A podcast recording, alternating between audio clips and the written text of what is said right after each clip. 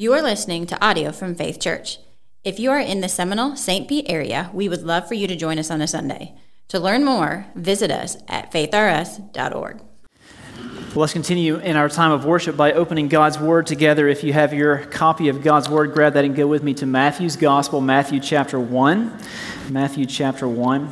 And if you don't own a Bible, we would love to give you one. You'll find stacks of Bibles on those tables in the back of the room. You can take one of those now and use it to follow along with us today. And on your way into worship this morning, we also hope that you grab those communion elements. We will be celebrating communion uh, after the message this morning. If you're willing and able, would you stand with me in honor of the reading of God's Word? All scripture is breathed out by God and profitable for his people. So listen carefully to these words, God's words, recorded in Matthew chapter 1, verses 18 to 25. Now, the birth of Jesus Christ took place in this way. When his mother Mary had been betrothed to Joseph, before they came together, she was found to be with child from the Holy Spirit. And her husband Joseph, being a just man and unwilling to put her to shame, resolved to divorce her quietly. But as he considered these things, behold, an angel of the Lord appeared to him in a dream, saying, Joseph, son of David, do not fear to take Mary as your wife, for that which is conceived in her is from the Holy Spirit. She will bear a son, and you shall call his name Jesus, for he will save his people from their sins. All this took place to fulfill what the Lord had spoken by the prophet Behold, the virgin shall conceive and bear a son, and they shall call his name Emmanuel, which means God with us. When Joseph woke from sleep, he did as the angel of the Lord commanded him. He took his wife, but knew her not until she had given birth to a son, and he called his name Jesus. This is the word of the Lord. Please be seated.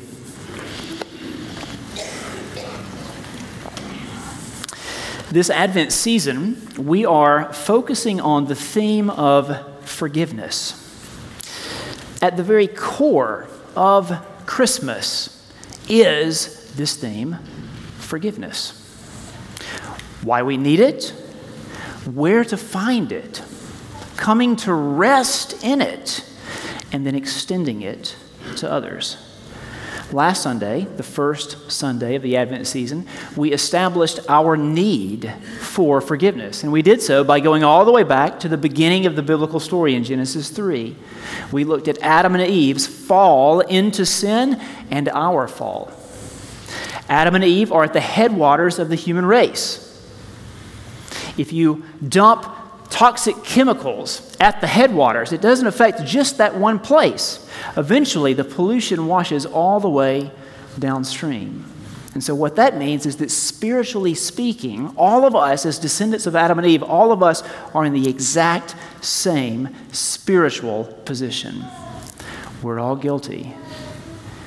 See, it doesn't matter if you're a minister or a murderer. It doesn't matter if you sing in the choir or in a topless bar. We are all equally guilty, equally condemned. Every person is under the power of sin. And not just every person, but every part of every person. We are sinners by condition, by nature and choice. Our sinful actions flow out of a sinful heart. We learned that last week. Martin Luther, the great reformer, put it like this Sin is in us like our beard.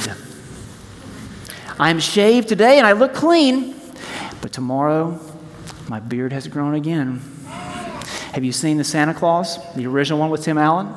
You remember the scene where he shaves and immediately the beard comes right back? That's sin. That's sin. It's the heart that is sinful. Our actions flow out of a condition, and with this sinful heart, with this sinful condition, what can we do? And the answer is nothing. We are incapable of fixing the situation. We cannot help ourselves. We cannot save ourselves. See, if sin is simply an action, then I just try really, really hard to stop. But if sin is a condition of the heart, I'm stuck. And so are you. forgiveness of sin, transformation of the sinner, it must come from beyond us. It must come from above. Today, we've established the fact that we are sinners, that we are in need of forgiveness. Today, we're going to discover where to find forgiveness. I have just one single claim to defend today. I'll state it here at the outset unflinchingly. Jesus is the only one who can deal with the problem of our sin. Now let's make it more personal. Jesus is the only one who can deal with the problem of your sin. I want us to explore that claim today. Now, maybe you came to Faith Church this morning already fully convinced of that. This is going to be a refresher for you. Your heart will be warmed, I hope, by the power of God's word this morning. Maybe you came today and you're not fully convinced. You're sort of curious, not yet sure what you believe, but you're interested in learning more. I'm glad you're here. Faith Church is the right place for you. Or perhaps you're here this morning, and to be honest, you really don't want to be. Someone practically drags you here and you're pretty closed to all of this religion stuff, I don't blame you. I don't blame you. I don't like a lot of what goes by the name religion these days either. So we have a lot in common. But here's what I want to do today I want to set aside all the clutter. I want to set aside all the peripheral matters and get to the person that is at the very heart of Christianity. Jesus of Nazareth undeniably, is the most famous, most influential person in world history. How is it that some 2,000 years after he walked the earth, there are some 2 billion people who claim to be his followers? How does a person become that popular, that influential? How does a person establish such a following? Who is he, and what did he do? Let's turn to Matthew 1, this classic Christmas text, and there we will find our answers. Simple yet profound this morning, I want us to look at this passage and break it down into three parts Jesus' humanity, his divinity, and his ministry. His humanity, his divinity, his ministry. We must understand each of these and we must see how they fit together. First, Jesus' humanity. Our story begins in Matthew 1, verse 18, just the first part of the verse. Now, the birth of Jesus Christ took place in this way. Any serious consideration of Jesus must begin with the question who is he? What is his identity? And our text answers the question he is human. He's human. Now, we can be brief on this point because, well, it's obvious. Jesus was born in the same way that you and I were born. Jesus is human, just as you and I are human. He had parents, Mary and Joseph. He had a hometown, Nazareth. He had brothers. He ate and drank. At times, he was weary. He felt pain. He cried tears of sadness. Jesus knew what it was like to experience joy and sadness. Jesus knew what it was like to experience anger. We know very little about Jesus' upbringing, his home life. We don't really know what he was like as a toddler, when he learned to walk and talk. We don't really know what he was like as a preteen how he dealt with puberty. We don't know how old he was when he started shaving, how bad his shoes smelled. We don't know what size shoe he wore. Now, I say all of this, I share all of these details to help you get the point. Jesus is human, just like you and I. He is like us in every way save one. The Bible teaches us that Jesus never sinned. Now, in hearing that, if you're listening carefully, and if you recall what we learned last week, then you should have some questions.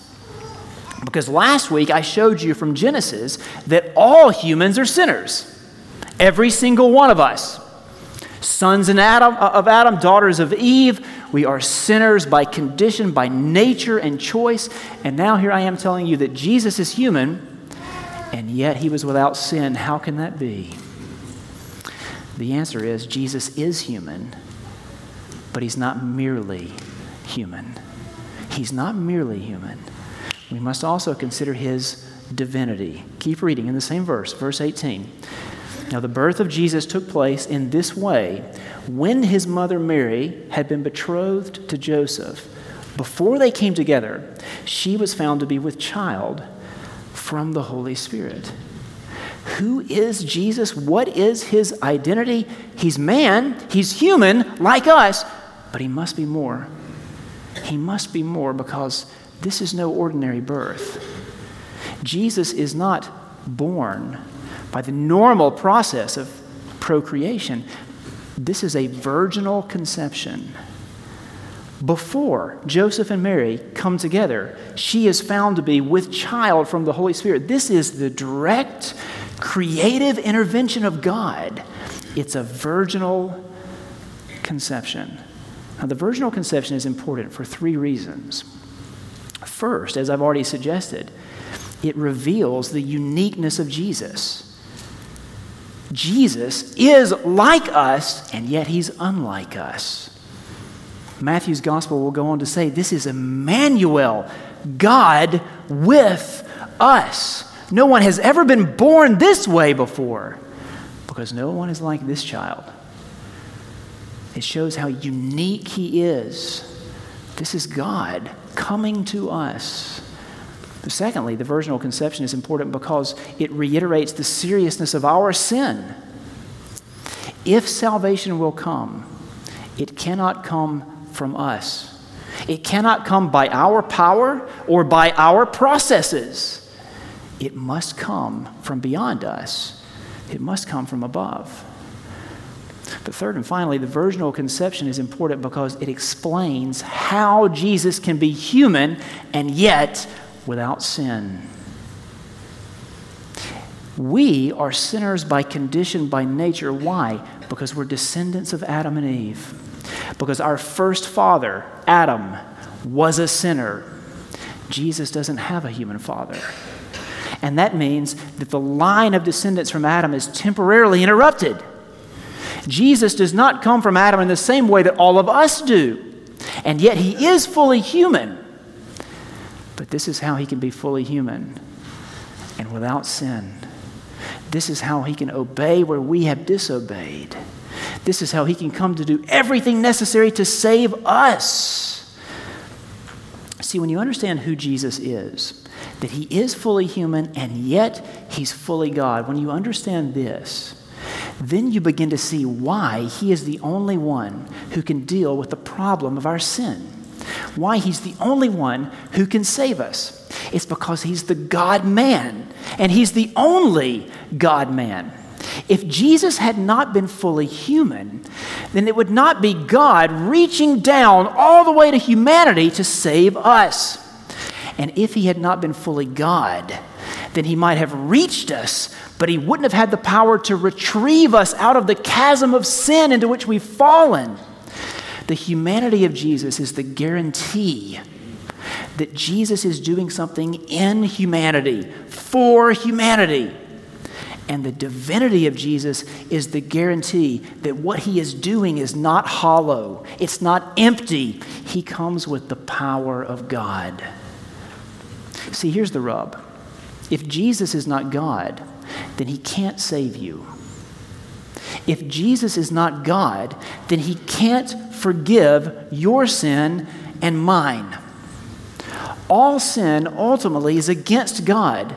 Therefore, only God can act to forgive us. What is sin? In one word, it's substitution. We saw this last week in Genesis 3. Sin is substitution, it is man substituting himself for God. Adam and Eve assert themselves against God, put themselves in God's place. What did they say? We will rebel. We will go our own way. We will be our own gods. All sin ultimately is against God. And therefore, only God can act to forgive us. Here's an illustration. My son Aiden is almost old enough to start learning how to drive. It's a bit of a frightening thought. If Aiden, before he turns 16, in an act of sheer rebellion, takes my truck for himself and wrecks it, then he cannot go to one of his youth group leaders and ask for their forgiveness. And why not? Because it's not their truck that he stole. Because it's not their transgression, their uh, commandment that he transgressed. Because it's not their heart that he broke. It's my son. It's my truck. Aiden has to come to me. Don't you see? All of our sin is against God. It's His heart that we've broken. Only God can act to forgive us. If Jesus is not God, He cannot save you, He cannot forgive you. But thank God, He is God. He's fully human and He's fully divine. And He comes to do everything necessary to save us, to fix everything that was broken in the beginning. How does He do it? Third and finally, we must consider His ministry, His humanity, His divinity, and His ministry, which is summed up for us here in verse 21 in the words that the angel says to Joseph regarding Mary Mary will bear a son, and you shall call his name Jesus, for he will save his people from their sins. This is Jesus' ministry. This is his purpose. This is what he came to do to save his people from their sins. And how does he do it? As we read in Matthew's gospel, we see that the culmination of Jesus' ministry is his death on the cross and his resurrection. In Matthew 26, when Jesus gathers for the Passover meal with his disciples, he takes the cup and he said, this, he says, This cup represents my blood, which is poured out for many for the forgiveness of sin. Now, why is it that our forgiveness should depend on the blood of Jesus? Why can't God just forgive us without the cross? Couldn't He have done so? And actually, the answer is no. No, he couldn't. So there's one thing God can't do. The Bible is very clear on this point. There's one thing God cannot do. He cannot disregard or contradict his own character, his own nature. Now, the Bible teaches us that God is holy and he is just. And that means that he is utterly separate from sin and evil, and he must treat all sin as sin. He cannot simply shrug it off or sweep it under the rug, pretend like it never happened. That wouldn't be just. And God must behave in a way that is just. This explains why Jesus had to come and why Jesus had to die. We have to see how serious this is. So let me give you another illustration. This will help, I think. Let's pretend that I'm having some financial problems. So I go to a friend, a pretty good friend of mine, and I tell him I need to borrow $10,000. Now, this is a good friend, he's a generous man. So he says, okay, you can borrow it, so long as you pay it back by this deadline. And I agree to that. But then the deadline comes, and I can't pay it. But my brother, generous man that he is, he steps in and he pays the debt for me. Now, in that scenario, all is well, right? All is well. But now let's change things up a bit, make it more complicated. I'm in financial trouble, and I go to my same friend and I say, I need to borrow $10,000, but this time the friend says no. So I decide to take it for myself. I decide to assert myself against him. I break into his house and I take what I need. The problem is, I'm a lousy thief and I leave my fingerprints everywhere. So the police find me and they arrest me. But by this time, I've already spent the $10,000, so I can't possibly give it back.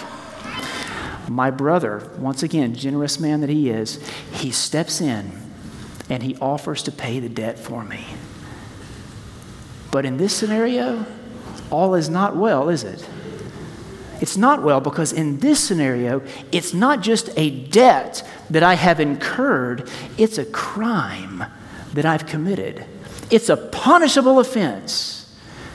See, when the Bible says that we are all sinners, it means that we have committed crimes against God, punishable offenses.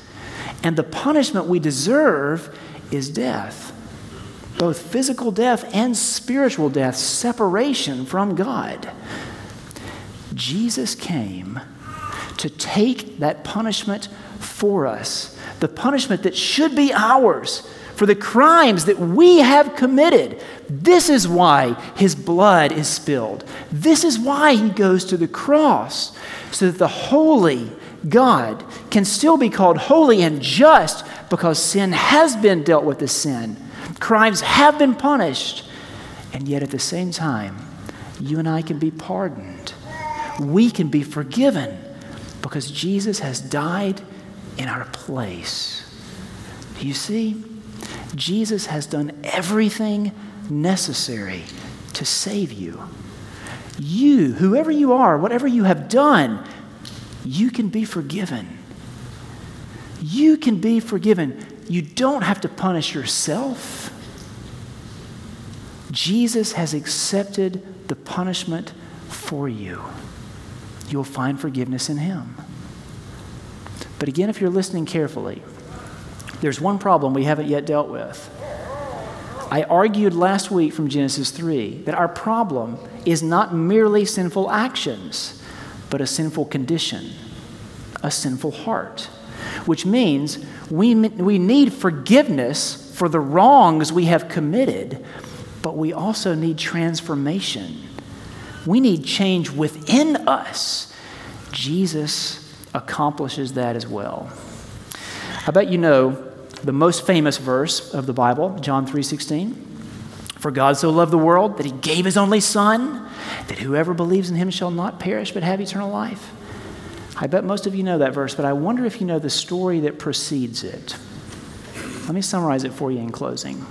A man named Nicodemus comes to Jesus. It's a dark and stormy night. Very dramatic situation, right? Nicodemus comes to Jesus with questions. He wants to know who Jesus is and how he's able to do the things that he can do. And Jesus seizes this opportunity to teach Nicodemus about who he is. But first, Nicodemus must understand who he is. Nicodemus is a man in need of inner transformation. Jesus says to him, You must be born again. Now, in hearing this, Nicodemus is very confused. He thinks Jesus is talking about physical birth. And so he's thinking to himself, I'm already alive. How could I possibly be physically born again? So Jesus clarifies No, no, no, Nicodemus. You need to be brought to life spiritually. You need inner transformation. Just like all sons of Adam, just like all daughters of Eve. Your heart is sinful, Nicodemus. You need a new one. You need change from within. And then Jesus tells Nicodemus and us how to find this inner transformation. He sums it up in two verses in John 3 John 3 14 and 15, Jesus says this, his final words to Nicodemus As Moses lifted up the serpent in the wilderness, so must the Son of Man, Jesus, be lifted up, that whoever believes in him may have eternal life. Now, to understand what Jesus is teaching Nicodemus and us, we have to go back to a very strange story in the Old Testament. It's recorded in the book of Numbers. It's the story Jesus references here. God's people were traveling through the desert. God had rescued them from slavery in Egypt. He had shown his presence and power and faithfulness, but the desert can wreak havoc on the human body. And in this case, the desert wreaked, havoc on their souls. And a sort of theological amnesia began to set in, and they forgot they forgot God's faithfulness and they started to complain against Moses and to complain against God Himself. So here's what God did God sent fiery serpents, poisonous snakes everywhere. And the appearance of the snakes, it snaps the people out of this theological amnesia that had set in. Suddenly they began to remember God's faithfulness, His power. And so they cry out, We have sinned. Moses, pray to God that He would take away these fiery serpents. And so Moses prays. And God provides a path of healing, albeit a very strange one. God's instructions to Moses He says, Moses, I want you to build a bronze statue of a serpent. Put it on a pole in the middle of the camp and raise it high.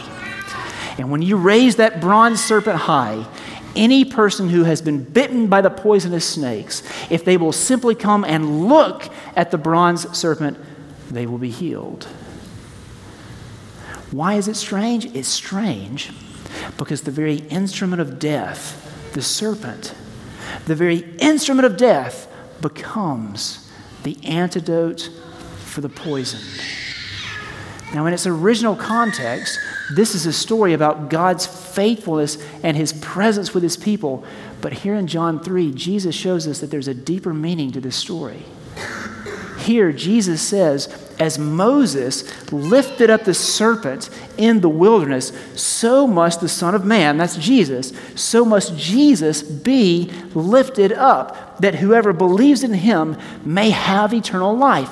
Now, God has provided a path to healing, albeit a strange one.